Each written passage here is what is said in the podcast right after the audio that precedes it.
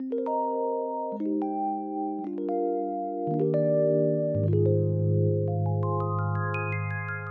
имя Отца и Сына и Святого Духа. Аминь. Привет, дорогие мои ютубы-зрители, с вами я, Павел Бегичев, старокатолический митрополит церковной провинции Святого Михаила Архангела, и это 74-я серия программы «Самое важное. Жизнь Иисуса Христа», в которой мы исследуем жизнь нашего Господа, собирая в хронологическом порядке информацию из четырех канонических Евангелий и пытаемся понять, что же важного должно произойти в нашей жизни в связи с приходом Бога в мир. Сегодня мы заканчиваем Нагорную проповедь. Это было непросто, это был длинный такой путь, но тем не менее вот сегодня окончание Нагорной проповеди. И окончание Нагорной проповеди описывает реакцию народа. Как сегодня принято говорить, они, конечно, были в шоке. Они были ошеломлены. Это был очень удивительный Иисус. Вот сегодня набирает огромное там, количество просмотров презентация э, фирмы Apple. Но шок и радость вот от этой презентации, конечно, не идет ни в какое сравнение с тем шоком и радостью, которую испытали слушатели Иисуса Христа после того, как он произнес свою Нагорную проповедь, как такую презентацию этики Царства Небесного. Вспоминается также один хороший такой анекдот про то, как кадровик отказывает в работе пожилому бухгалтеру, говоря, вы нам не подходите, нам нужны молодые, амбициозные, способные творчески расти. Ну, пожилой бухгалтер сказал, а вы все же запишите мой телефон, и когда выяснится, что у вас все амбициозно растут, а работать некому, позвоните. Видеть профессионала всегда приятно и удивительно. Когда Иисус закончил Нагорную проповедь, сказано, народ дивился ему. То есть люди были ошарашены. И это понятно, ведь Иисус удивительная личность. Давайте прочитаем. Это конец седьмой главы Евангелия от Матфея и первый стих восьмой. «И когда Иисус окончил слова сии, народ дивился учению его, ибо он учил их, как власть имеющий, а не как книжники и фарисеи. Когда же сошел он с горы, за ним последовало множество народа. Иисус – удивительная личность. Чем же он так удивителен? Три свидетельства о его удивительном бытии в нашей жизни. Во-первых, мы видим, что удивительно его учение. Вообще учение о благодати ошеломляет, ошарашивает. Силой Божьей через веру соблюдаемых ко спасению, говорит апостол Павел. И благодать эта дается даром, она не заслуживается ни нашей праведностью, ни нашими усилиями. Бог восхотел родить нас словом истины, как говорит нам Священное Писание. И благодать дает нам уникальнейшее отношение между Богом и человеком. Во всех религиях между Богом и человеком отношения строятся э, как бы основываясь на каких-то условиях. Ты будь хорошим, а я посмотрю, насколько ты хорош. И если ты достаточно хорош, возьму тебя в рай. Но это не про христианство, это про все другие какие-то религии. Но в христианстве все не так. Все абсолютно плохи, никто не достоин рая. Но Бог становится человеком и призывает грешника «Могу тебя спасти, могу исцелить тебя. Примешь ли ты эту благодать? Уверуешь ли в Слово Божие? В христианстве благодать – это безусловные отношения. Спасение дается даром. И он сказал, что этот дар будет оплачен его смертью на кресте. И совершил обещанное. Вот здесь вот э, как бы я всегда представляю себе такое, что вот жил я во грехах своих, и я вокруг себя создал стену греха, и выкинул как бы Бога из своей жизни по своим грехам и преступлениям и начал в этом кружочке, в этой темнице своей задыхаться. А Бог своей любовью включил меня в свой круг. Он стал человеком и разрушил вот эту преграду греха, отделяющую меня от него. И теперь я дитя Божие, я становлюсь причастником божеского естества по благодати Его, я становлюсь Богом по благодати. Отмирают мои грехи, и живет во мне Христос. Причем Бог открывается человеку, сам идет ему навстречу, призывает его. «Адам, где ты?» – звал Бог только что согрешившего Адама, и к нам обращен его зов. «Придите ко мне все труждающиеся, обремененные, и я успокою вас». Данте, тоскуя о неземной любви, писал, «Тогда, осознав мое мучительное состояние, я поднял глаза, чтобы увидеть, видит ли меня. Бог нас точно видит». Христианство – это, кстати, не история человеческих поисков Бога. Это история прихода Бога к человеку. Но, конечно, нужно пойти ему навстречу. Знаменитый английский исследователь Антарктики Эрнест Генри Шеклтон отправился в свою третью экспедицию на судне «Стойкий». За пять лет до этого он уже был в 156 километрах от Южного полюса, но пришлось вернуться, кончались продукты. И вот отважный Шеклтон снова в пути. Продвигались медленно, мешал лед. Наконец, ледяные глыбы зажали судно, команда покинула разбитый корабль и пошла назад по ледяной пустыне в надежде, что их найдут и спасут. Еле добравшись до острова Мордвинова, они увидели спасателей. Спасатели шли навстречу пострадавшим, а пострадавшие навстречу спасателям. Бог тоже сделал все возможное. Он вышел навстречу. Так поспешим навстречу ему. Глупо бы э, думать, что экспедиция Шеклтона вдруг побросала все и в ужасе побежала от своих спасателей опять вглубь Антарктики. Да нет, навстречу спасению. Всегда. Сколько еще осталось сил? Беги, ползи, хотя бы лежи в направлении Христа. Вот как это удивительно. Мы бредем, отчаявшись найти любовь в этом мире и прощение грехов. Но Спаситель уже вышел навстречу. Он рядом. Второе, что удивительно во Христе, это удивительна его власть. Он учил их как власть имеющий. А власть его абсолютно. Он учил как тот, кто имеет на это право. Он имел право на безапелляционность высказываний и бескомпромиссность действий. И это признали все слушатели. И, возможно, там была даже немая сцена, которая Гоголю и не снилась. Бог имеет право нам приказывать. Его слово сопряжено с его же властью. Но власть его основана не на диктаторстве, не на жестокости, а на любви. За ним последовало множество народа, читаем мы. И вот первый стих 8 главы Евангелия от Матфея сразу вызывает ассоциации с Моисеем, который тоже сошел с горы, неся заповеди. А вот Христос изрек заповеди блаженства и тоже спускается с горы.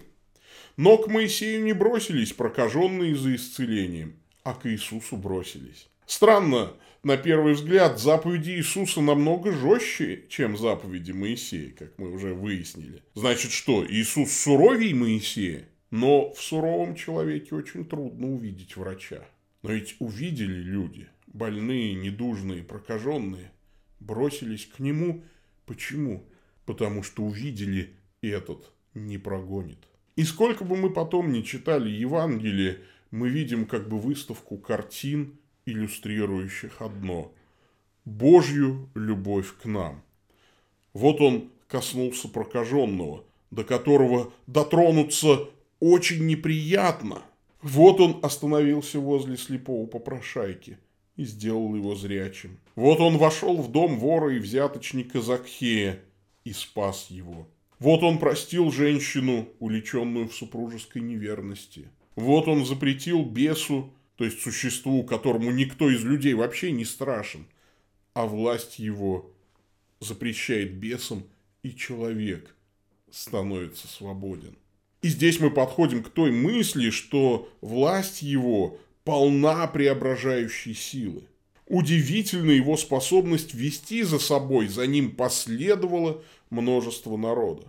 Бог нападает на этот мир, бросает ему вызов, а я говорю, вам должно быть так-то и так-то.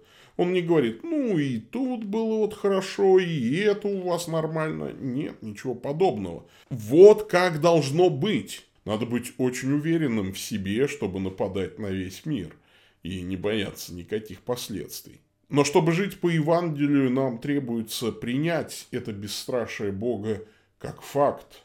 И даже как факт нашей собственной биографии. Мы должны подражать Богу в этом бесстрашии, в бесстрашном желании жить по Евангелию, жить по Нагорной проповеди. И тогда начнет что-то меняться. Ну и третье, наконец, удивительно его непохожесть на людей. Он Бога-человек, он Бог, пришедший в человеческом образе. Слово стало плотью.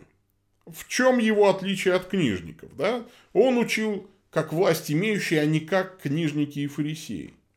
Ну, книжник работает с текстом, а Бог с людьми, с людскими судьбами, сердцами и с людскими вечностями, да, с вечными судьбами. Бог – животворящее слово. Книжник объясняет, как вкусна духовная пища, Бог кормит этой духовной пищей. Книжник может быть лицемером, сам не жить по слову. Бог не может изменить своей святой природе. Он всегда свят. Книжников много, они сбиваются в секты и часто противоречат друг другу. Бог един и обладает истиной – и создает церковь свою, врата ада не одолеют которую. Книжник не может до конца понять тебя, а Бог может, потому что знает сердце твое. Книжник может ошибиться и дать неверный совет. Бог никогда не ошибается. Христос – это Бог. И он, конечно, не обманщик, он, конечно, не сумасшедший, знаменитая трилема Льюиса. Христос не похож на обманщика, который говорит, что он Бог, но знает, что он не Бог, просто обманывает людей. Нет. А, психотип не тот. Христос и не сумасшедший, который сам искренне верует, что он Бог, но на самом деле, конечно, Богом не является. Опять же, не тот психотип, не та реакция на стрессовые ситуации – потрясающее самообладание в самых невероятных ситуациях, ну и вообще не тот истероидный тип, который в изобилии содержится в сумасшедших домах. Итак, если он не обманщик и не лжец, тогда единственное, что объясняет его притязание на божественность, это то, что он правда был Богом. И он есть Бог. И он приносит себя в жертву ради людей. Обычно наоборот, в религиях людей приносят в жертву ради Бога. Но тут он идет на смерть, чтобы мы жили, чтобы заразить нас своей жизнью. Я читал во время войны во Вьетнаме, э, там была ранена одна вьетнамская девочка. Это были вьетнамские дети, которых лечили в американском госпитале, американские врачи. И девочка была сильно ранена случайно, да, там, случайным попаданием, осколком и так далее. И э, врач обратился к детям, там, э, потому что была у девочки очень редкая группа крови, ее не было в базе, в банке крови, ее не было ни у кого из э, присутствующих взрослых. И тогда взяли кровь у нескольких детей на анализ, и у одного мальчика совпало. И его врач спрашивает, ты хочешь дать свою кровь, чтобы спасти вот эту девочку? Мальчик побелел от ужаса, закусил губу, ну, справился с собой, кивнул головой, да, хочу. И вот их положили, ему ввели, значит, иглу в вену. И врач обратил внимание, что мальчик вот прям хочет заплакать, но всякий раз так кусает губы, берет себя в руки – И тогда, наконец, там нашли переводчика, потому что э, дети худо-бедно знали по-английски, врачи худо-бедно что-то по-вьетнамски, и они же как-то вот так общались. А тут пришел переводчик и расспросил мальчика, что с ним, больно ли ему и так далее. И выяснилось, что мальчик не понял. Он подумал, что нужно отдать всю кровь, чтобы девочка жила. И врач вот свидетельствовал об этом. Он говорит, я поражаюсь, как мальчик. Вот он подумал, что вот он умрет, а девочка это будет жить. И он согласился, он согласился отдать всю свою кровь. Он не очень разбирался в медицине, он не знал, что требуется всего лишь некоторое количество, что он будет жить и девочка будет жить. Но вот глубина его самопожертвования поразила врача. И когда я читаю подобные истории о человеческой способности к самопожертвованию ради любви, а эти двое детей просто дружили, я думаю о том, как велика жертва Христа. И если человеческое самопожертвование способно вызвать слезы, слезы сострадания, умиления, счастья или радости даже какой-то, надо же, как бывает, то тем более, когда мы смотрим на крест Христов, как Он умер за все человечество, разве не должно сокрушиться сердце наше от этой любви Бога к нам? Господь стал нашим другом, да таким, который отдал всю свою любовь, всю свою благодать ради нас. В советских газетах была популярна рубрика «Удивительное рядом». Владимир Высоцкий спародировал название этой рубрики в своей песне про Бермудский треугольник «Удивительное рядом, но оно запрещено». Простите за тавтологию, но самое удивительное в этой истории то, что настоящее удивительное удивительно близко к нам. Не уставайте удивляться Иисусу. Каждый день общайтесь с Ним в молитве. И это общение никогда не закончится. И когда вы устанете от молодых и амбициозных религиозных лидеров, обратитесь к вечному Богу, удивительному Богу, ставшему удивительным человеком и удивительным другом и удивительным спасителем для каждого из нас. Господь с вами. Да благословит вас всемогущий Бог, Отец, Сын и Дух Святой. Идите в мире. Пока-пока.